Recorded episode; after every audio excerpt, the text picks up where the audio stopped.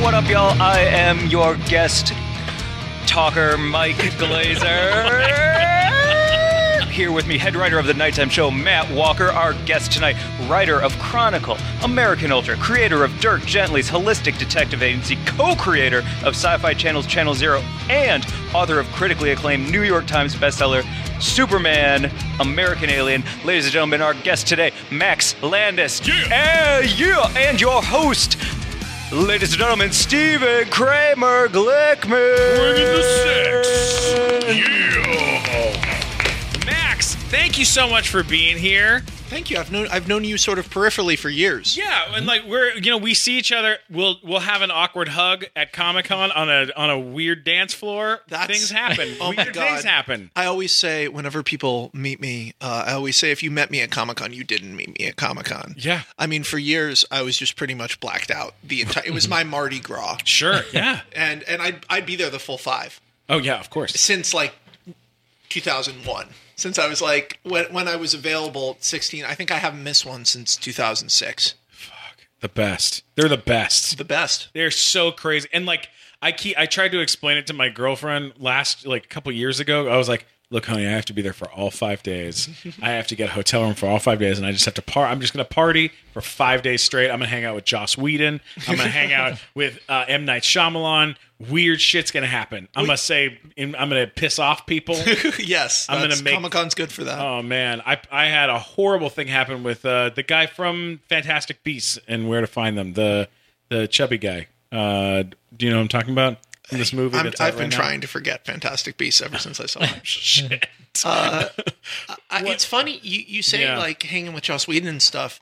You see them though; they're well, all around. Well, they are for us. I mean, there's Right. there are three Comic Cons, and I've been to all three in order. Mm-hmm. They're- Really? just like the secret cities of London, just like the, just like the city of Dubai has levels, just like there are different levels, social strata within high school. There are three types of high school parties. And there are three Comic Cons. I was invited to none of those high school parties. Zero levels of high school parties. I was only invited to them once I was like 20. So I don't know. But uh but you know, there's the level I started out at, which is I'm going to Comic-Con, I'm a huge fan of all this stuff, and you hear from the hotel rooftops and patios and the lines outside the clubs, you're like, "What is this?" Oh my God! Was that Aaron Eckhart? You know, you like, Right. Was was that Manasivari? What is going on? There are famous people here. Wait, Grant Morrison is going to the same party as Nicolas Cage. I don't understand what's happening. And and you're just partying in hotel rooms, and you're with your friends. You're in the Gaslamp, and you're having like a sort of American graffiti comic uh-huh. book fan experience. yeah, Then the second level of Comic Con is the rooftop parties, is all of the promotional events, the open bars, the dancing, the drinking, the stuff mm-hmm. you get invited to if you've been on one TV show once, Right. Or or your dumb guy re- wrote Chronicle or whatever, like all that shit, all the actors, all the red carpets, and then the third level of Comic Con, which you may have done, and I only did this year, is the nightmare level.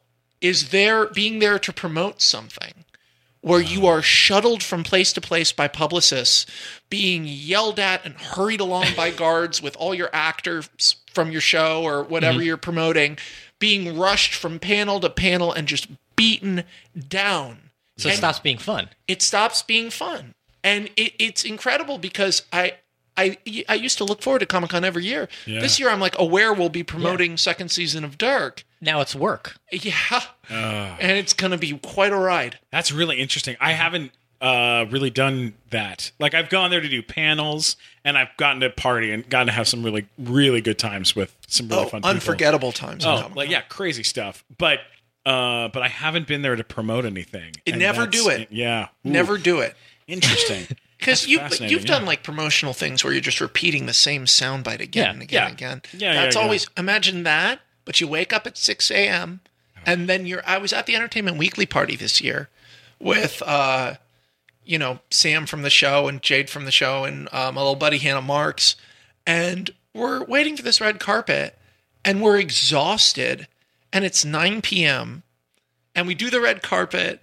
We get one drink, and we're like, okay, wrapped. And like that's Saturday night at Comic Con. That I used to be up till nine a.m. Yeah. You know, like trying to get the Molly shakes off as I'm like just trying to get Joss Whedon's sweat out of my hair. and like, you know, and uh, th- this year was just a different world. It was crazy. Oh, that's fucking bizarre. I was that's in- so weird. I was in bed alone Mm-hmm. at 10 p.m. at Comic Con. oh my god. Yeah. My my my nightmare's dream coming true. They they ruined yeah. Comic Con for They you. ruined being being good at Comic Con. Ruined Comic Con.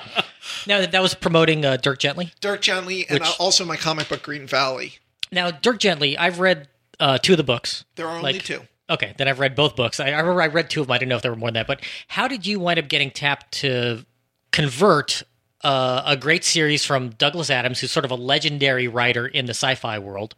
Uh, like, how did that come to you? Well, it, it's interesting. I'd, I'd had a meeting years before with a guy named Arvind David, who's mm-hmm. obsessed with Dirk Gently mm-hmm. and was friends with Douglas Adams. Yeah, And he and I are not similar guys, but we have a similar vibe. We appreciate things in the same way.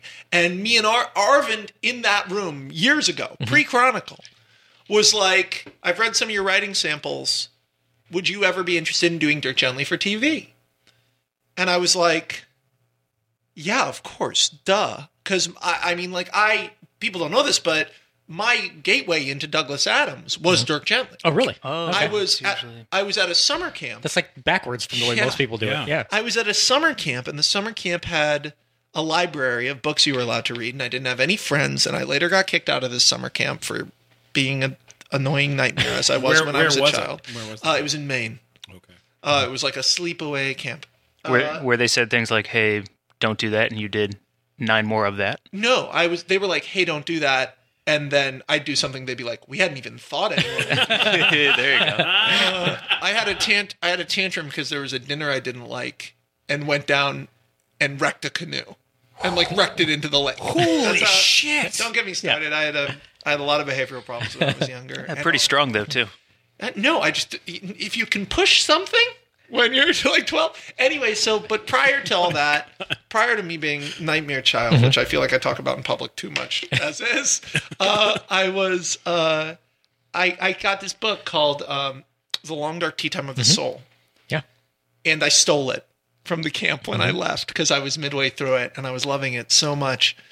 And then I finished it and I told my parents, you know, I was a big reader, even though I was kind of a crazy kid. I was a huge reader. Heinlein, uh, Asimov, like very, very dedicated science fiction reader because one of my mentors, Forry Ackerman, would give me books because he knew I like to try to write stories.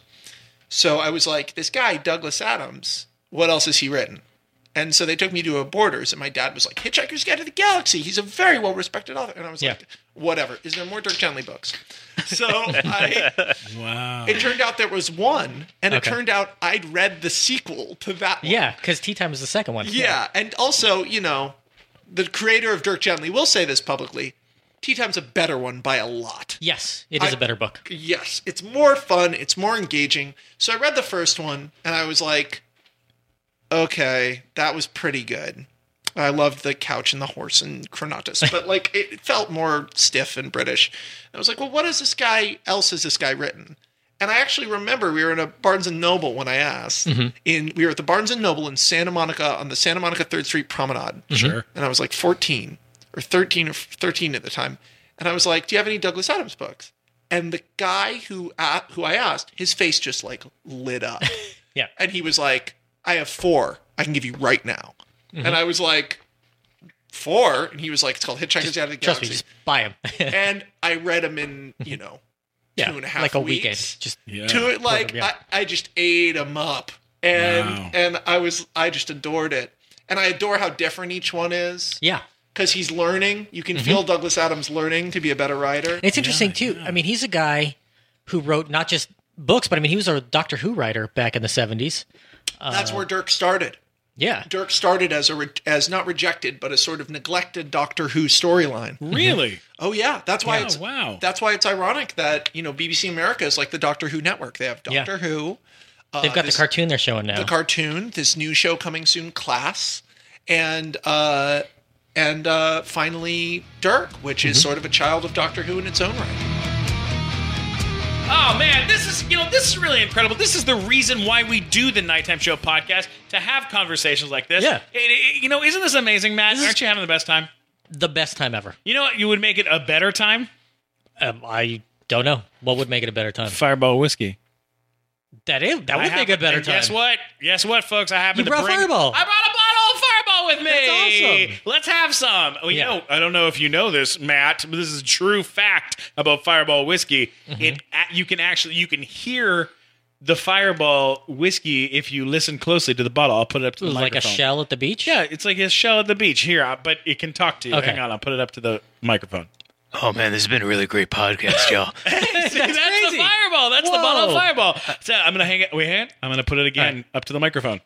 I, I actually dated a shell once. Uh, it didn't work out, but yeah, it was a really good. Well, like you comparison. dated a show? Yeah, a, shell, shell, a a shell. shell. Oh, a Yeah. shell. That was Oh, a good wow. comparison. Uh, Yeah, good they- pull, man. Uh, He, would, he would uh, Fireball would actually go down to the beach, and uh, people, you know, have these bonfires. Mm-hmm. Oh, such Yeah. a good They time. left a, they left the bottle right by a couple shells, Yep. and they started hooking up. And I they, had a they- threesome. Yeah, Wow. Yeah, it's You awesome. and a shell and a oyster. Yeah. right? something like that. yeah, That's amazing. Yeah. yeah. Oh. Fireball's having a better time than I am. You.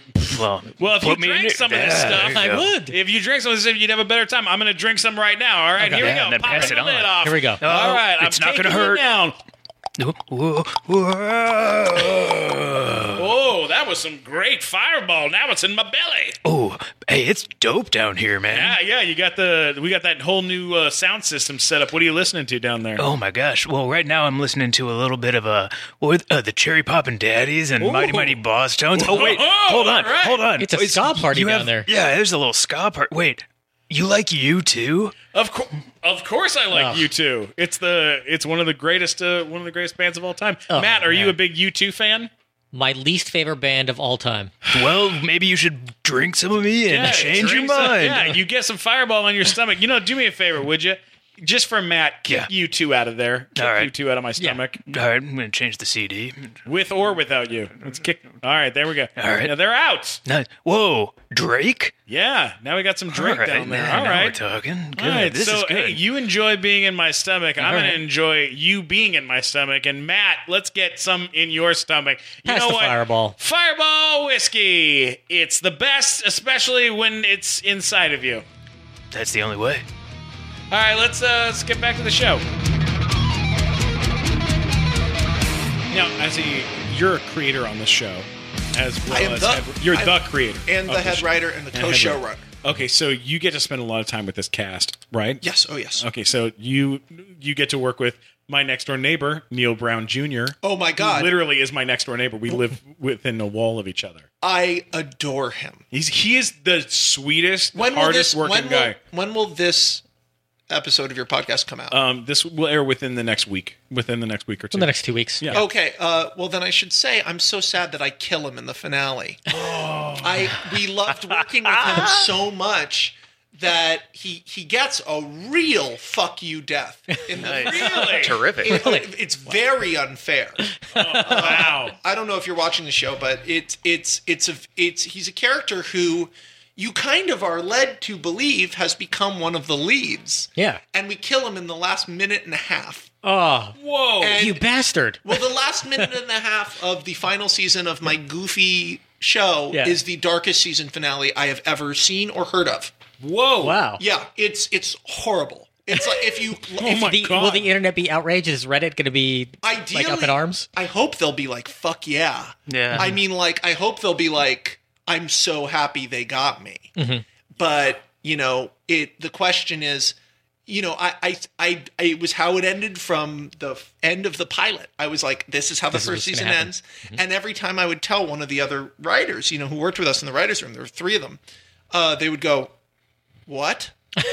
oh my god!" And I was like, "Yeah, this is the plan. This has been the plan." You know, it's it, it was always it's so. If you've seen the finale, God, I hope I didn't just spoil it for anyone. Whatever. Yeah. Yeah, somebody Spoiler like alert. pulls over, pulls out their phone, and starts writing at Are you. you going back to shoot more of that show, or what's happening? I happening? am. Yeah. I I in about forty five days.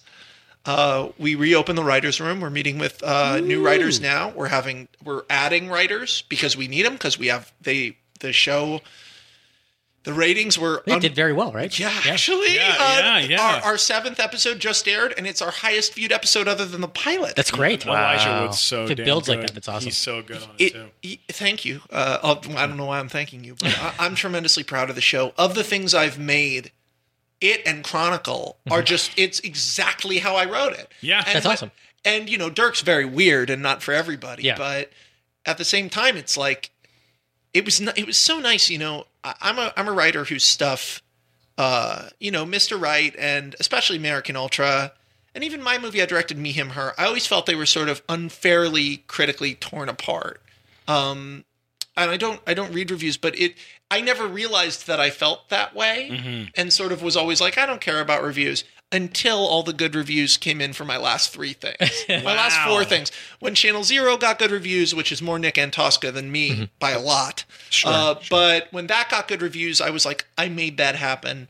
When Dirk got good reviews, I was like, "Thank Christ!" When and then American Alien being received the way it was, I would cry. I would like look through the reviews and cry. Which, by the way, you can't do because I, you can never do that. Because then, when the bad reviews You get too out, attached. when the Yeah. bad reviews run out, you'll cry then Yeah. too. But it Oh, won't be yeah. fun. Yeah, you you uh, are so vocal online about the way that you feel about things. it is it is really uh, fucking uh, refreshing and really interesting, and, it- and it uh, I I fucking love it, dude. I, I'm- love it's- it. I I feel like it's a problem.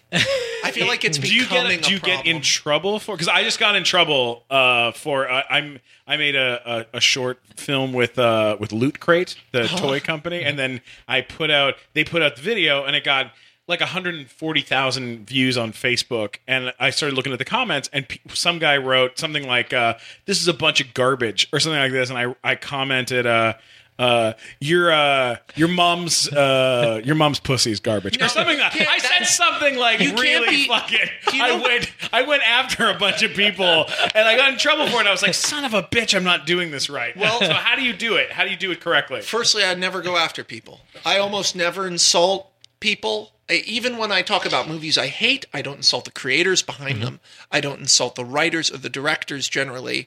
Uh, almost never. Sure, Uh, I don't insult other people online. I'm not mean to people who insult me on Reddit. I do my best to. Sometimes I'm a I'm a little bitchy, but within the last two years, I've really tried to just cut that out of my personality. I'm not here to start a fight. And if you don't like something that I've created, okay.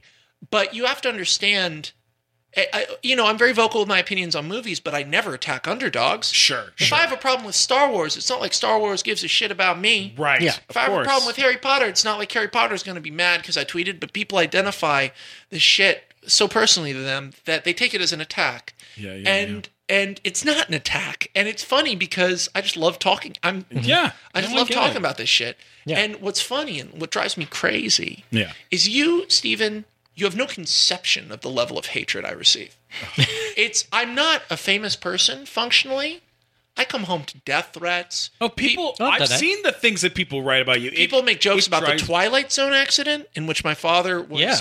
was you know in which Yeah. two children died and Vic Morrow died. People make jokes about it casually. It's like, yeah, that's not a small thing in my life. Wow. Feel free to send me a Yeah. tweet about that because you didn't like f- a fucking movie. Yeah. It's like go. Wow. And it's always hard because it's there is that urge to say your mother's pussy. Yeah, you know? no, I know. Well, yeah, you know, sometimes, some, it, you know, but- Matt gives me shit for it when I do it. When I do it the wrong way. And I'm I'm a horrible know, person. he's a bad. Per- he's a bad person. That's why. You know. Well, I mean, look, I have I have a website dedicated just to my hate mail because I get It's the same kind of thing where I've I've received you know dozens and dozens of death threats on Twitter for MattWalkerSucks for nothing. com. It's People- because I say that like oh Justin Bieber sucks and then like teenage girls are like I'm gonna find you and stab you with a knife in the eyeball. I'm like okay well You just take their 14, calm down. and put it in the. That's horrifying. yeah.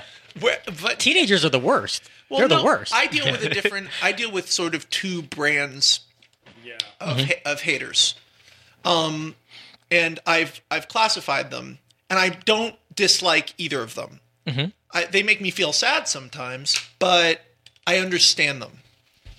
One of them is people who disagree with me Mm-hmm. and find me annoying because I'm very loud, I'm very intense, I state my opinions as fact. Yeah. I talk a lot.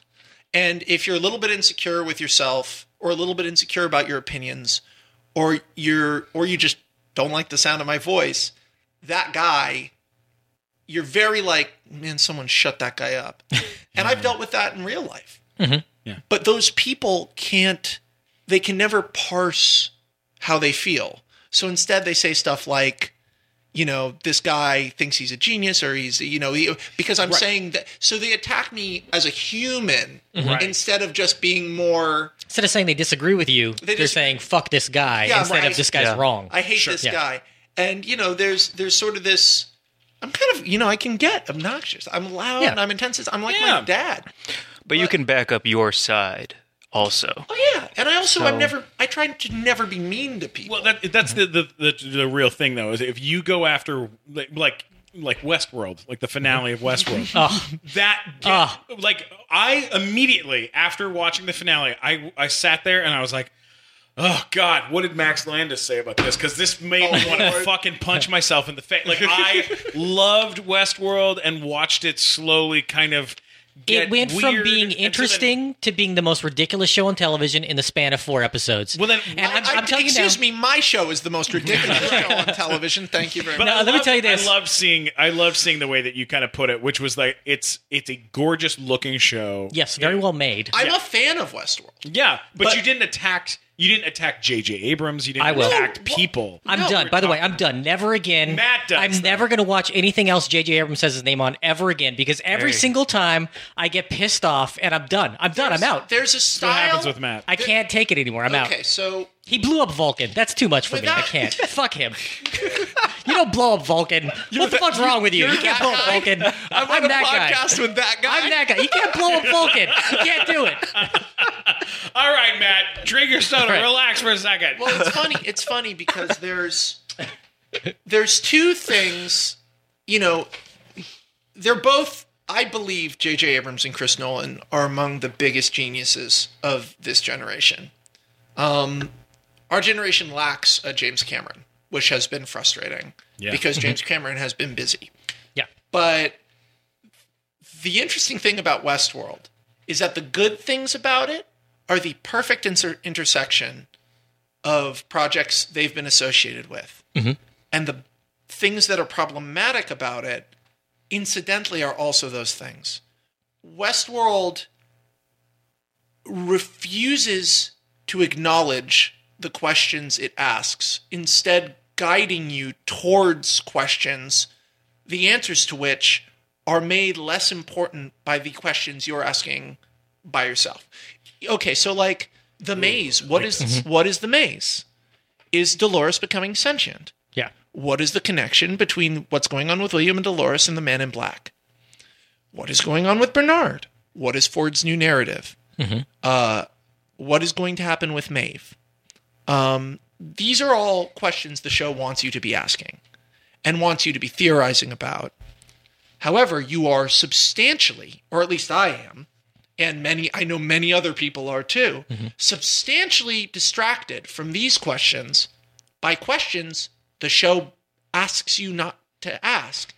Uh, how do the bullets work? Yeah. Right. How does surveillance in the park work? And Yep. for that matter, how does surveillance behind the scene work? Why do they need to call in an explosion to, like to have it authorized at one point? I'm like, No, no, no. Rules are Stuff. repeatedly Yeah. introduced and then thrown away. Right. What are the rules of of interacting with other guests? Mm-hmm. As shown in the finale, you are allowed to violently beat and sexually assault other guests. He strips his brother-in-law naked because he's too into a LARPing video game. Yeah.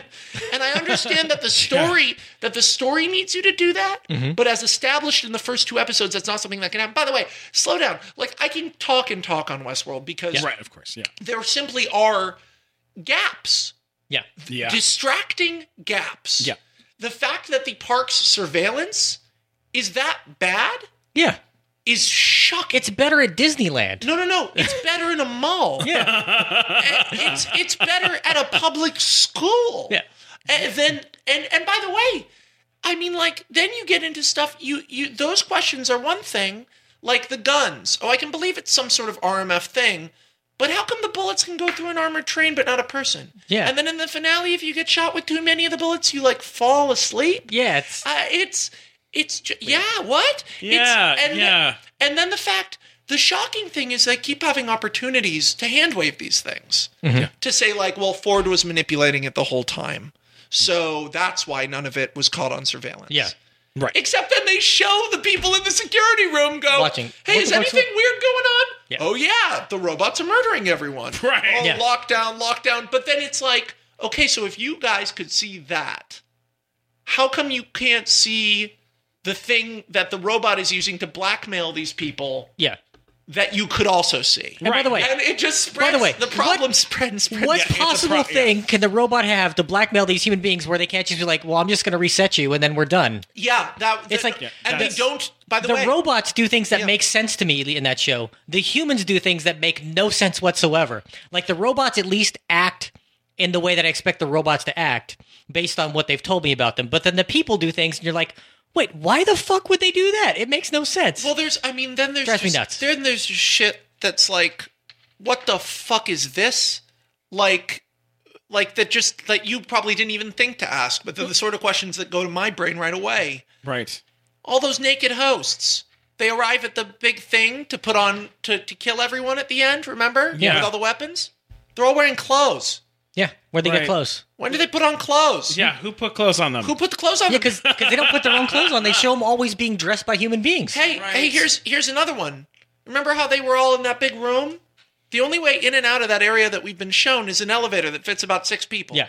So Yeah. the hosts all go into elevator group by group, One- go up to the park, go through all the security things. Yeah. I understand that You Ford know- That's a good enabled it, but it's too many. Let me tell you something. One, there's an old, there's an old thing that always caught me off guard in the movie. And I know I brought it up earlier, but in the movie Independence Day, at the at there's a scene in the movie where the president is uh, is he goes, "How did I not know about this?" When he sees the aliens, Right. And the vice president goes, "You you weren't cleared for that type of knowledge," and he goes, he goes, "Well, guess what? Now you're fired." And the vice president's like, "What? You can't do that." And then this black lady turns and goes, "He just did." And they that happens in the movie. and then the vice president he has to like go home because he's lost his job During Independence In- Day? During the apocalypse, he has to like go home to his wife, and he has to ride the elevator back up to the surface, and it's just so like it never gets handled, and it always bothered me that we see him later, and you're like, the truth is, is that things like that shouldn't be bothering you. All Right. shows have things like this. sure, everything has questions that are unanswerable and th- oversights. I'm sure my, all of my work definitely does. Well- but ideally, well, what? Because I'm not gonna say no. I'm not gonna say no. I'm just saying, in general, everybody has Yeah, every things. movie has stuff like that. That if you look at it too hard, you start to see the cracks. The thing with certain shows Right. that center around mysteries is that they're so busy talking about the mystery, they forget to distract you from Yeah. your questions. Mm-hmm. Because ultimately, there wasn't anything to distract us from these questions. Yeah. No. But except other questions. Okay, now I gotta, I like gotta, be a magician. Give me some patter while you do your sleight of hand over here, well, by and they're not doing it. How about just how about just a human character who we really care about? Yeah, one human being who who's like a good person. Yeah, or or an interesting person. Yeah, William, you know, is brilliantly acted. By the way, I like Westworld. I would never tell Yeah. anyone like Westworld's a piece of shit.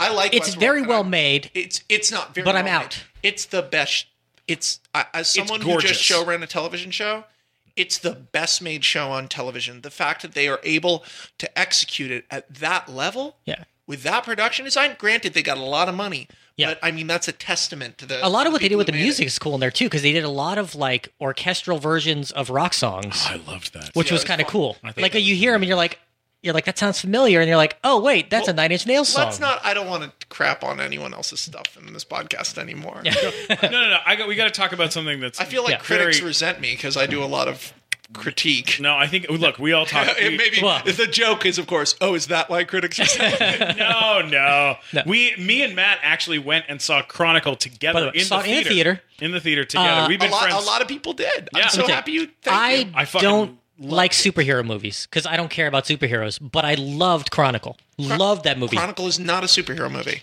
it It has more in common with Carrie than it does with Spider-Man. Yeah, it's because the movie I go and watching and I'm like, okay, there's gonna be like teenage superheroes or something. Like that's what I thought about it because I didn't know anything about it. I go and I watch. And I'm like, this movie was fucking great. like a fucking great movie. because like it starts off and it's sort of like sci-fi-ish. Are, wait, are you watching Dirk right now?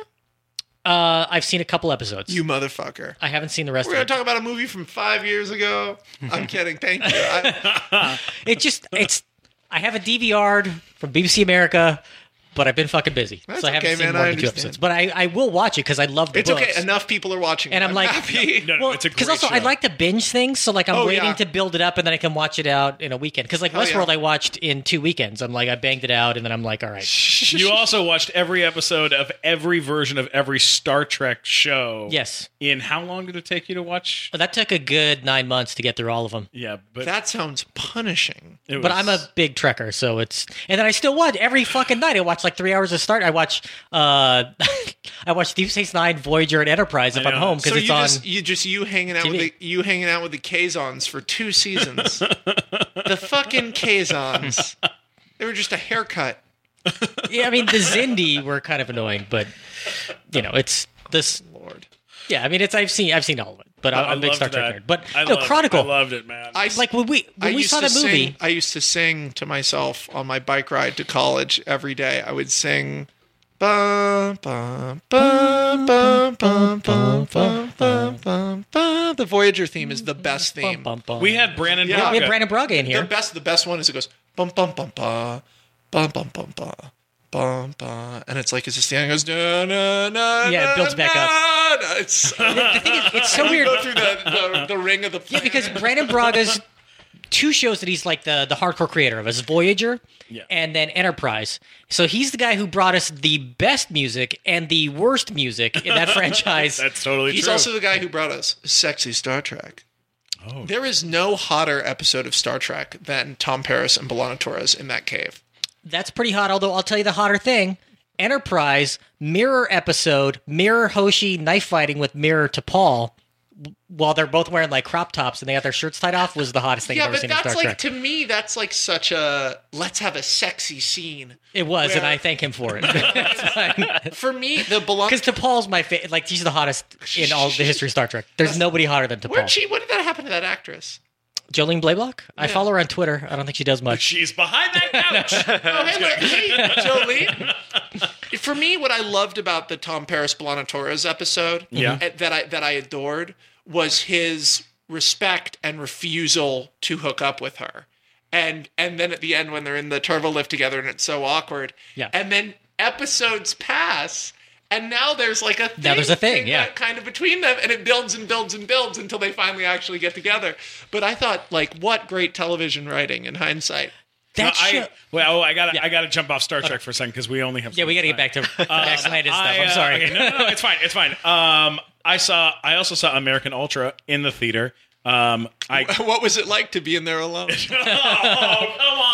I love. not- You know what? I love that movie. It's a fucking cool movie, man. I actually wrote about it like online right after I saw it, and I was just like, "This is such a fucking cool." so movie. did Stephen King. Did he really? What? Yeah, he said American Ultra's. He tweeted American Ultra's great. I don't understand why it's not a hit. And it was like it was like the most. It. I saw it and I was like, thank you. Wow. Holy crap! That's amazing. I write on airplanes like Noah Hawley. Is that um, is that how you write most of your stuff, or how do you? That when I write something super fast, like when I wrote Deeper in two days. Yeah, like I read about that deeper. Yeah. uh, you're Oh, making was telling me Dirk. I just read about this in the New York Times. There- I looked you up, and that was said something- higher. That was hi- deeper. I wrote. Oh, different one. They, they said like you no. you're doing Dirk, and you took seven hours, wrote a script, and Yeah, then sold it for two million dollars. yeah. That's the best seven hours anybody's ever spent. By the way, Stop. There we go.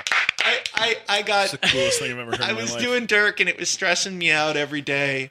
And I had this idea for a trilogy of scripts called The Measures. And The Measures, my idea was to get really interesting directors who I sunk up with creatively and sell them independently, which I failed to do because we got too much, too big of bids. So I sort of sold out. Although we'll probably sell higher in a more independent way. Um, and now deeper, you know, production's uh, more, a year away because we have to wait for Bradley Cooper, which is frustrating, but it's the nature of the business. And I'm, dude, I'm not complaining. Yeah. I'm so lucky. But deeper was funny because I got this idea for the measures of three scripts that all take place in one location until they don't. That uh, one of them features one person on screen until it doesn't. One of them features two people on screen until there's more. And one of them features three people on screen, and they uh, each of them repre- represents a different element: uh, air, uh, water, and earth. A different element of the planet, not fire, because it's a temporary element, and I wanted them to be uh, lasting things. And each of them takes place in real time. And the thing, and so I was like, that sounds cool. And oh, each of them deals with an emotional issue. Deepers is depression and loss. Uh, Hires is love and commitment, and Furthers is uh, family and uh, ambition, the connection, the things we get from our parents and the things we give to them. And so I was like, oh, I should write those when I'm done with Dirk. Well, Deeper starts. Deeper is this. I had the idea for the beginning of Deeper, and I was like, yeah, I should just write that one scene. And so I started to write it on an airplane, except for the thing I forgot is it's real time. It's Yeah. all one scene. so I got into 70 pages in like two and a half hours. and I was like, I was writing it, and my girlfriend at the time was like, what are you what are you what are you writing? And I was like, deeper. And she was like, the one you told me about with the guy in the pod? And I was like, yeah. And she was like, shouldn't you be working on Dirk? And I said, I think I'm going to finish this in the next hour. And she's like, "Don't you have a job to She, work?" well, she, she was a writer too, so her reaction was more "fuck you." and, and and I finished it. When I finished it, I looked at it and I was like, "Well, that's the best thing I've ever written." And I'm very proud of Deeper and Higher. And I guess we'll see if they make uh, good movies. But Wow. Great. I, That's I, amazing. I wrote God. Higher. I wrote Higher in two days because What about American Ultra? How did, where did you write that? Oh, American Ultra, I wrote on my couch uh, o- over the course of uh, over the course of a month. Yeah. Uh, yeah, because I wanted. But American Ultra, the script uh, is very similar to the movie, but the movie, a lot of the more relationshipy, emotional stuff, sort of the tone of American Ultra, kind of got changed a little bit. If you read the script, it's much more of sort of a very sweet. There are moments of it that shine through in the movie, and I like the movie, but more of a sweet indie comedy that then slowly is invaded by a Bourne movie Wow. and and that was sort of what got those actors and like was was the relationship at the center of the movie. They're great uh, together too. I wish there's a lot of stuff on the cutting room floor of them from the first half. really. Yeah, because I wanted to show. I wanted to show why such an obvious, beautiful winner would be with such an obvious loser. Because we all know that couple where the Yeah. gir- the girl is. You're like, why are you with that guy? Yeah. And you, or and you also Yes, Don't Steven. look at me like that, you son of a bitch. and and and Such a bastard. But you also occasionally know that couple where it's like, why is he with that girl? But that's harder to Yeah. dramatize in a way that won't feel sexist. And so I was like, I want to do a movie about that couple and really show the little moments that that make them beautiful, and then challenge that with, but none of it's real, you know. And Shit. and I, the script for American Ultra is like, I'm very proud of it, and I, I'm very proud of that film too. Yeah, Kristen's fucking amazing. Isn't she great? She's so great. Isn't She's she fucking great? great. She's so fun. And I when when the you know I don't want to ruin American Ultra for people who haven't seen it, which is most of you, but Go see it, you fucking idiots. uh, What's the matter with you? Now, uh, early in your career, one of your, I think your first IMDb credit is that you were in the movie, which I've seen more times than I'd care to admit, The Stupids Yes, with Tom I am. Arnold. Some people can be throwing. Can th- Now, did that come together? Just, I mean, how old were you at the time? It was. My dad directed that Okay. movie. Yeah. Holy and shit. and yeah, I didn't know your that's- dad directed that one. Okay, I know that. Yeah. so that's why that. people don't know a lot of my dad's later credits. And you know this, you're behind the scenes. Yeah. People have a totally fallacious view of the way the power structure works around here. Mm-hmm. Because nepotism only works if you're on top of the world. Yeah. You're rolling. Yeah. And it other than that, it's all relationships and momentum. It's not even talent. Talent's part of it. Yeah. If you're talented enough, you can break through anywhere. But it, the amount of things that are just trusting the right people or not trusting the right people, or the amount of Game of Thrones Petyr Baelish that you do in this industry, they don't teach you it in film school. They they they can't prepare you for it. And so you know, it's funny because one of the big criticisms of me is you know uh, Fra- Frankenstein was a flop, um, and and or pardon me, Victor Frankenstein, the title they gave it, uh, and uh, American Ultra didn't do well, um, although it's it's come back in some other ways, in ways that are kind of fun. Folk, uh, Mr. Right was a small release, were the biggest focus features ever, but it didn't get great reviews. And my movie Me, Him, Her like barely came out at all and got like okay reviews. So people repeatedly ask, well, how is he still working? And the answer is the scripts are good. Yeah. That's my job. Yeah. Yeah. So so it's this thing where they don't understand how divorced a movie is from every level on its way to becoming a movie. You know? And, and there's no way to articulate that. But I wish they taught that in school when you go to LA because I watch people get fucked over Yeah. Yeah. as they discover that and hurt. Hurt. Have like I'm and I'm sure you have been fucked over, you know, Horribly. Horribly. Is there any anything any time that you can tell us about that that that's happened where you're okay to talk about it? Um, I've been twice on things that I won't say if they got made or not, but I've been cut out of the process to the point where uh, someone's personality, a a person involved in a project's personality. I'll just talk about one that didn't get made. Okay, A person had a very strong personality on the project. sure. And I have a strong personality, but not generally when I'm in these rooms. Um, I mean, I have a big personality, but I'm not known for like arguing notes a lot. Uh, otherwise, I wouldn't work much. But uh, but uh, this person had their own. They were the engine behind the project, and they had their own thing they wanted to do with my idea. And everyone said, "Don't do this because it's not good." And eventually, I blew up and said, don't do this it's not good and they said we no one said that to them to the person the most powerful person Right. And so i was like why isn't anyone backing me up and they're like well we don't want him to yell at us and get mad and i was like okay but we all are having this secret meeting talking about how off the rails this has gotten Yeah. and they were like, yeah, but we don't want anyone, you know, we don't want to piss him off. And it was like, So you put out garbage just well, to no, no, no. off. This is the incredible thing. First of all, it didn't get made. Yeah. Second of all, and this is the incredible thing no one in that room but me was a writer. So no one in that room had an emotional stake in what was happening. Yeah. Wow. So for them, it was easier not to piss someone off. And these are people who work on good movies. Yeah. yeah. But in the industry, sometimes there will be a moment where you just don't want to get yelled at, and you're a creative exec or a producer, and you're like, "This isn't worth me being yelled at." Sure. Yeah. and Yeah. so I am put I am put into a position where I'm like, "Okay, I guess this is happening." And guess what? Couldn't find the money for it. Went away. Yeah. And so it was like, Yeah. it was one of those things where I was like, "Oh, I remember when I wrote that script and I liked it, and now it's air." Now it's is it poison for you? Like that whole idea, even is it in your mind? I've like the moved whole on. thing? Yeah. I'm, I'm a Yeah. showrunner on. Mm-hmm. You know, I got I got a new comic coming out. I got two movies. I Yeah, got a we movie. uh, we gotta Yeah. talk. We gotta talk something real about, quick. I got to ask you about. Yeah, okay, You directed an Ariana Grande video. Yeah, I did. What? Yeah, we had we had a day to shoot it, and it was like this very effects heavy thing. I've been friends with Ariana for years. Okay. um, She's great. through Matt Bennett and the Victorious Kids. You know, Oh, I'm- I didn't. yeah. How, how do you know them?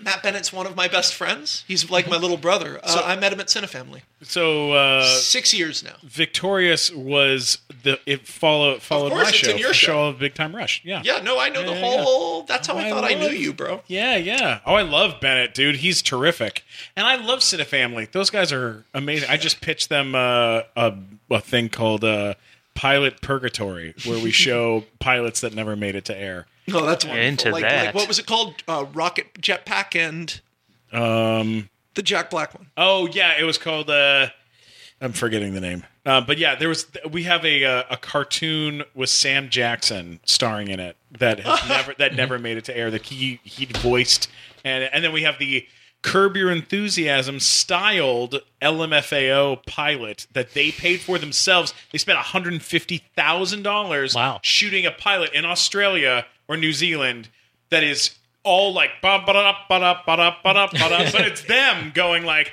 like what the fuck are we gonna do? This is the worst day of our lives. Is Should it we good? hide? It's fucking hilarious and horrible at the same time. Perfect. But it's really male. It's very um ma- very very uh, chauvinistic. It's very like not like they hire they try to hire a fat mermaid and just put her in a tank. She's too fat for the fucking case that they put her into. I, I think it's really funny. I mean, it's good. you know stuff, that was that's what got me the most about Westworld, and the question that like haunts me because my imagination's too good, Mm-hmm. and it like really gets to me. which is I was like, first of all, Westworld is a park just for men. Yeah. Like they say, they say like, look at this woman with a rifle. She gets gone down on by a robot, and it's sort of like, Eh. first of all, women they're not. That's not really. I mean, like that's not a vibrator. Like, Yeah. like that. It's it's a it's a robot. You know, what if it's not good at going down on her? It's Yeah. a very personal thing for a woman. It's not like just a blowjob where it's like, wow, I'm glad I'm getting this. And then like, secondly, like, like, do women? Is there a big female audience for shooting people in the head? And like, and and in in this world, but then you go a step further, and this really got me. So there's two. So we see a family in Westworld, a human family Yeah. with a little boy. Yeah. You bring your fucking kid to, To? Westworld Yeah, you're Yeah. crazy. to rape land, to rape, murder. We see someone's face get blown off in the safe area in the town. Yeah. Right. A kid could fucking see that. And then you go one step further, and you know that there are kid robots that you can murder. Yeah. right. What else can you do to the kid robots? Oh, oh, yeah. shit. and yeah. it's and I was just like watching it, and I was like, okay, so this is occurring to me. You should just lock up anybody that's ever been to Westworld. Lock Yes! them all up. Yeah. They're all bad people who should It's- not be in society. It's definitely Nightmare Land. Yeah. yeah. They don't let you f- murder children in Grand Theft Auto. you know, and it's like it's presented as a it's as presented as a big popular thing in the world. Yeah. Lots Right. of people on the trains going in and out, especially in the finale. Yeah. Also, by the way, How could you have that many people in there at once? It seems like it would be chaos. it makes no sense. Yeah. What if you just get oh, you're getting off the train with your family and a guy turns and shoots a girl in the head and then starts having sex with her dead body on the Yeah. ground in front of the train? they can do You it. can yeah. do that. because there's Yeah. no rules. You're not stopped from doing anything, and, I, and there's no apparently no surveillance. yeah. And like I was watching it, and I was I was like. I was like, "How is this happening?" and then it's like, uh, and and those are the questions in Westworld, but those are also the questions that you can't ask during the Purge. Yeah. Is Yeah. like is like a mom, you know, like the Purge is dark, but it's not really dark Yeah. it's not a little boy all year hates that he has a new baby sister and doesn't understand empathy enough not to throw her out the window during the purge. Yeah. It's not that dark. It's not Yeah. that dark. they don't go for the throat. And It's so more cartoony. Yeah, well it's the pro- when whenever you have a big premise like that, Right.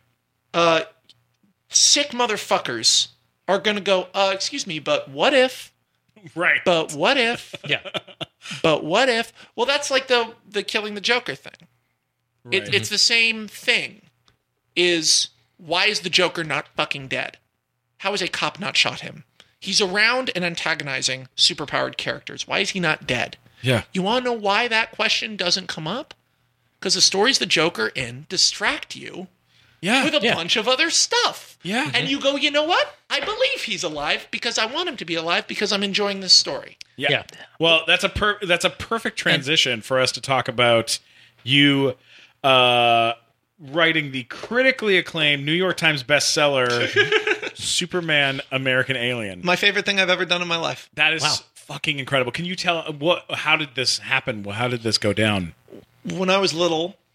I mean, like, how far do you want me to go? I mean, g- like Is that how far it for goes? real. Yeah. Like, are you are you a like? Were, did you read it when you were? Did you read a lot of superhero comics when you were a kid? Did you have a lot of toys I- when oh, you were a kid? Oh, not a lot of toys because I break them all. But I, I did read a lot of comics, and I had a Superman toy where you'd squeeze his legs together and his arms would swing. Yeah, uh, that is uh, superpowers. Superpowers.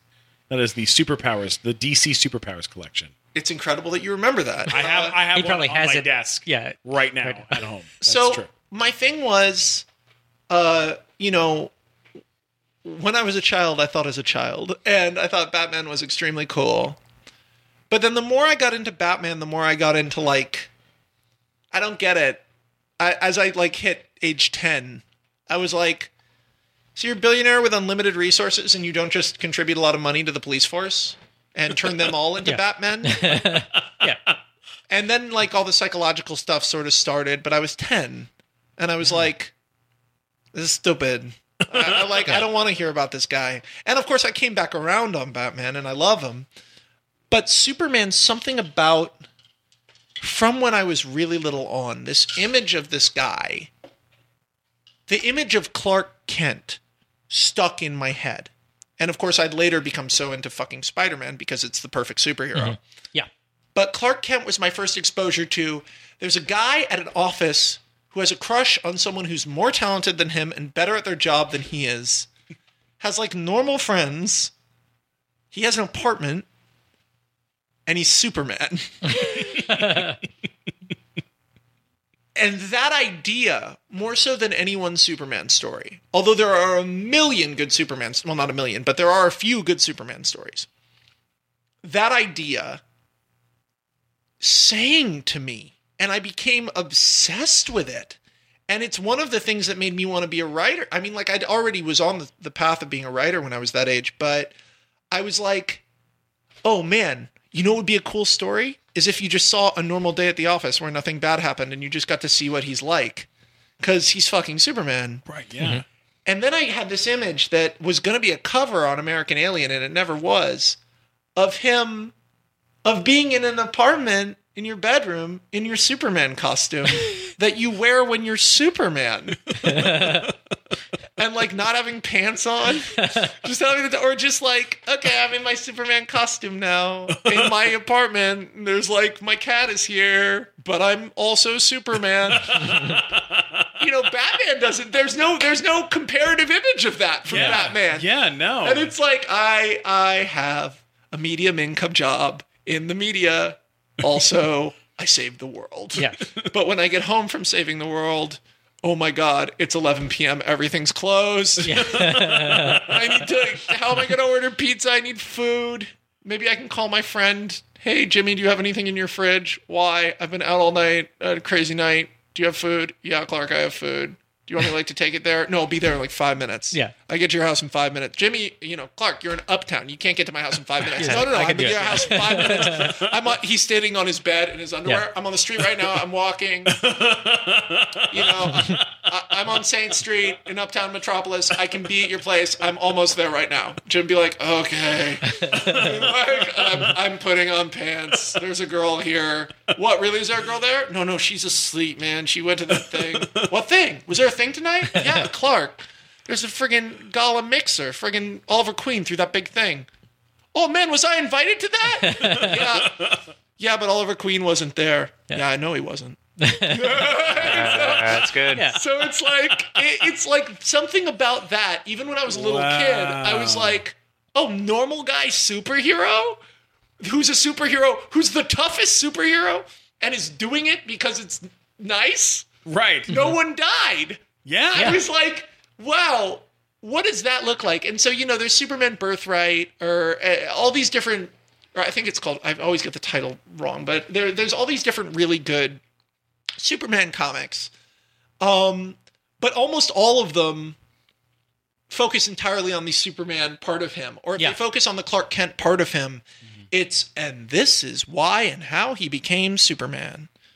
Becomes Superman in issue five of seven in American Alien, and it's not even a thing we see happen. Yeah. We get sort of his inspirations there, but really it's not about I've said this a million times. It's not about how Clark Kent became Superman. It's about how Clark Kent became Clark Kent, my mm-hmm. version of that guy, who's a character that if I if my TV went away, if my movie career went away, if everything fell apart, I could write that character for 10 years in a comic and be happy. Wow. Because Nice. I just I have so I could write that guy cuz he's so fu- he's nice and funny. Mm-hmm. Yeah. He's smart but like not super smart. He's smart enough that he can outtalk most people, but when he encounters really smart people, they're smarter than him, which means a villain like Lex Luthor is extremely dangerous to my mm-hmm. Superman Yeah. and I and I just like I got excited to do a, a, a lower power lo-fi look into that character that wasn't about it, it's just about I mean my, probably my favorite issue is issue 6 which is kind of controversial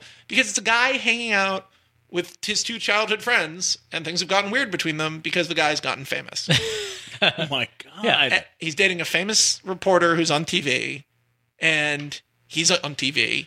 Can you imagine how horrible it would be to be sitting at home in Kansas in a bar and see Doomsday arrive on TV and be like, "Holy shit, that's a giant monster!" And then your best friend appears on TV. Can you imagine who's your best friend? You guys have a best friend? Picture, yeah, picture that guy on TV standing in front of a monster, and you're like, it's okay, it can't hurt him, nothing can. And then it hits him and he's bleeding. Imagine how scared you would be. Oh yeah. yeah. You would be so impotent. Pete, being P- Pete Ross is one of my favorite characters because it's so such a horrible spot to be in. To be a superhero's close, normal friend. Yeah. Fuck. Yeah, that's rough. Oh man. Wow. Phenomenal, man. That sounds vaguely along the same lines of uh, a show. Probably my favorite superhero, if I think about it, is the Greatest American Hero. Oh yeah, he Because- loses the manual. It's just a guy like he gets this thing and he's supposed to have all these powers and then he doesn't know how to do anything with them. And it's really more about him and his life and trying to avoid being a superhero as much as possible. Yes. But then he continually gets stuck into doing it. Uh, That show, I watch it all the time because it's on the same channel where they show Star Trek all the time and it's on Saturday mornings and I watch it You on the watch weekend. some. You watch some TV, boy. Do you know what this guy? You know, How about got- instead of rewatching Greatest American Hero, you watch my show? I will watch the Dirk show. Gently holistic detective. It's on my DVR. I'm waiting for it to build up. I'm going to binge the whole thing. I, I will watch it all in a weekend. I will Yeah, tweet you bel- about it when I, watch believe it. You. Swish. Well, thank you guys. So thank It is a this thing. I will it's watch it. So amazing getting to sit down with you, and honestly, uh, Max, uh, you know, uh, your your work is really fucking incredible. It's really amazing. Can we ask one last thing Everything before that, you wrap this yeah, up? sure, sure, sure. All right, fine. But what I what I wanted to just say is real quick is that I feel like we haven't even gotten to see like like the like we haven't even gotten to see what's next. Like we're Mm-hmm. we're all like I'm waiting every time I see that you've gotten a deal or that you're doing another show or you're writing something or working on something. I'm like, oh fuck yeah, dude! I can't wait. You to create see- cool stuff. You really do create cool stuff. Yeah, you Yeah. really do, man. It's funny. I'm on this very very. I'm on this very line drive to get more and more control of my stuff because it seems like when I have a lot of control, yeah. people like it. Sure. the, the less control I have, the less people like it. Yeah. And I don't think that's because I'm like this great talent or anything, but I think it's because my stuff is very tonally specific. Mm-hmm. And once you start going away from that tone that you read in the scripts, it starts being like It doesn't is- fit. It doesn't fit. There's Yeah. an oddness. Yeah, I Um, get that. I get that. Deeper, higher, and further. I'm praying. You know, I can never. That sounds cool. I can never. Honestly. I can never. You know, I can never guarantee the quality of anything I Mm-hmm. do that I'm not in charge of. But deeper, higher, and further uh, are the best things I've written Wow. in in my own estimation. Other than the Mickey comic, the viral Mickey comic Boys Night, which I really am proud of. Now, uh, one thing I want to ask you. Uh, I don't know how old you were at the time, but your father directed a legendary music video as well for Michael Jackson. Did you ever meet I was Michael not Jackson? born. Okay. You weren't Yeah, born yet. yes, I did yet. meet Michael Jackson. What was he like? Like, did you have any interaction with him? Because later on, I uh, mean, your I father was involved with the history. I when don't want to do out, that on a podcast. Okay. Nothing dark. No, Okay. nothing no, dark. You no, know, I met him during Black and White and stuff. Mm-hmm. I sort of Oh, knew wow. him from there. Uh, yeah, it, you know, it's, let's not talk about all the famous people I met when I was little. my dad. Well, You know, you know what? The, you know what? A really funny. Actually, you want to hear a different Please, story? Yes. anything. So my dad directed a movie called Oscar. That's Mm-hmm. pretty funny. It's kind of weird, and it it starred Sylvester Stallone. Yeah. And so my friends were very close with Sylvester Stallone. Is that the one that also had uh, what's her face from the Golden Girls? I don't know, Okay. but so ba- Oh yeah, what's her face? One of the one of the six. So. But so one of one of my favorite one of my favorite stories from my youth. My parents would kill me for telling this story, but one of my favorite stories from my youth. That is like a Hollywood story, but it's also a story I feel comfortable telling.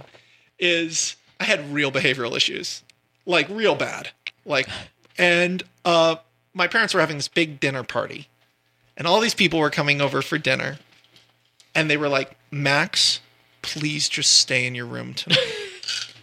And and I was like, okay, sure. I don't care. I don't want to meet your fucking friends. You know, I was like this very malicious seven, eight year old. I was like in that age range. And I was like, okay, fine, fine. So I was sitting upstairs. I was like eight. I was like, you know what? I don't give a fuck. And so my parents weren't watching me because I was in my bedroom. So I went and took a shower in my dad's shower, which has this incredible rainforest shower. And I was this like scrappy, messy little weird kid.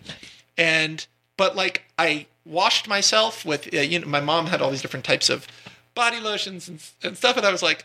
Uh, spa day for Tiny Max. I actually really weirdly remember this incredibly well. oh my god, I love it. And, and I was like, oh, I'm having a little spa day, and uh, and and uh, I was like, I'm very relaxed, and uh, so I took, I had aromatic like stuff in the shower, and I was like, this is great. So I got out of the shower, I'm in my parents' bathroom, and I'm like, hmm, oh well, my hair's a mess, and so I, I put hair like I don't remember if it was gel or mousse or something, but then I like put it off to the side so I look like a tiny gentleman. and I never combed my hair in my life. The first time. And the first time, and I was looking at myself, and I was like, "Ah, my skin looks great." And I, uh, I put on a bathrobe, one of my parents' bathrobes that was way too big on me Oh my god. and then lifted up the side and tied it so it looked like a kimono. And uh, there's no picture of me in this outfit, but the, it was a weird thing for a child to be wearing. Yes. and I, I had the perfect like little Hitler Youth hair. Oh my god. And and I'm like, "Ah, I think I'd like a glass of milk. And so I, I walk I walk downstairs in this totally relaxed state. And I come into the room. I come through the room with everybody. Uh, all the people are there. There was a bunch of famous people there. I think Michelle Pfeiffer was there. It was like it was crazy. It was like, you know, the '80s Landises. It was Sure. the the luxurious Landises back then.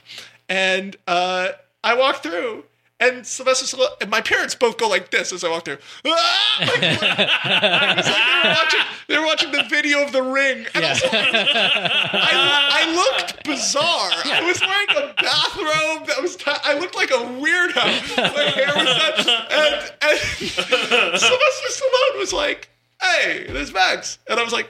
Oh, hello, Sylvester. And I went over and I proceeded to be down there for 40 minutes telling stories, being like the, the adorable child of Charming John and Deborah. everyone. Everyone loved them. And the whole time, I kept looking over at my parents who were just like waiting. Yeah. and like, and then, and then I was like, well, good night. I went, I, I got a glass of milk and I went upstairs. And as I went upstairs, uh, I heard Sylvester go, Oh, really sweet kid. And I hear my, my, my dad go, Yeah, I guess he is. That's my memory of that. Oh my god, that's amazing. Oh, that's awesome. All right, well, great tell story. people where they can find you on the internet if they're looking if they Uh, look, want to look for you. if you if you want obnoxious uh, opinions and a lot of critical analysis of story within uh, pop culture, and also uh, I, I put people onto a lot of independent stuff they might not know. Uh, and also, I never shut the fuck up, and it's a direct window into my brain.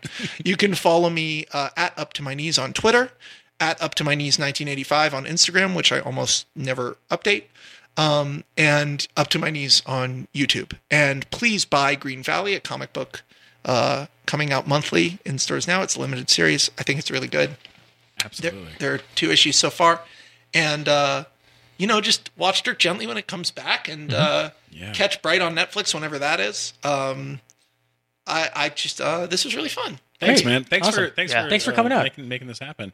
Uh, Matt, where can people find you, buddy? Uh, you can find all my stuff at funnymat.com, or if you're annoyed by me, please let me know at mattwalkersucks.com. Absolutely, people do. What about you, yeah, they do. Blaze? Um, I got a really cool article in High Times this month. A nice big picture of me that I'm very proud of. So you can read that in so High Times magazine. Yeah, I like to listen and then snipe things in. Okay. That explains what you're wearing now. That's my mo. Yeah, yeah. it's- I'm- really so, does- what he's wearing. You'd never notice him. He's in camouflage. yeah, just a bright. Uh, my shirt looks like you're on shrooms. So uh, like rave camouflage. yeah, like- I am rave camouflage. fractals of pastel colors. Yeah. Uh, but D not mathematically sound fractals. It's like a kaleidoscope on very a true. shirt. yes. Yeah. It's a co- yeah. No, that's, That's it. there it is. Um, so if you like Molly, buy my shirt.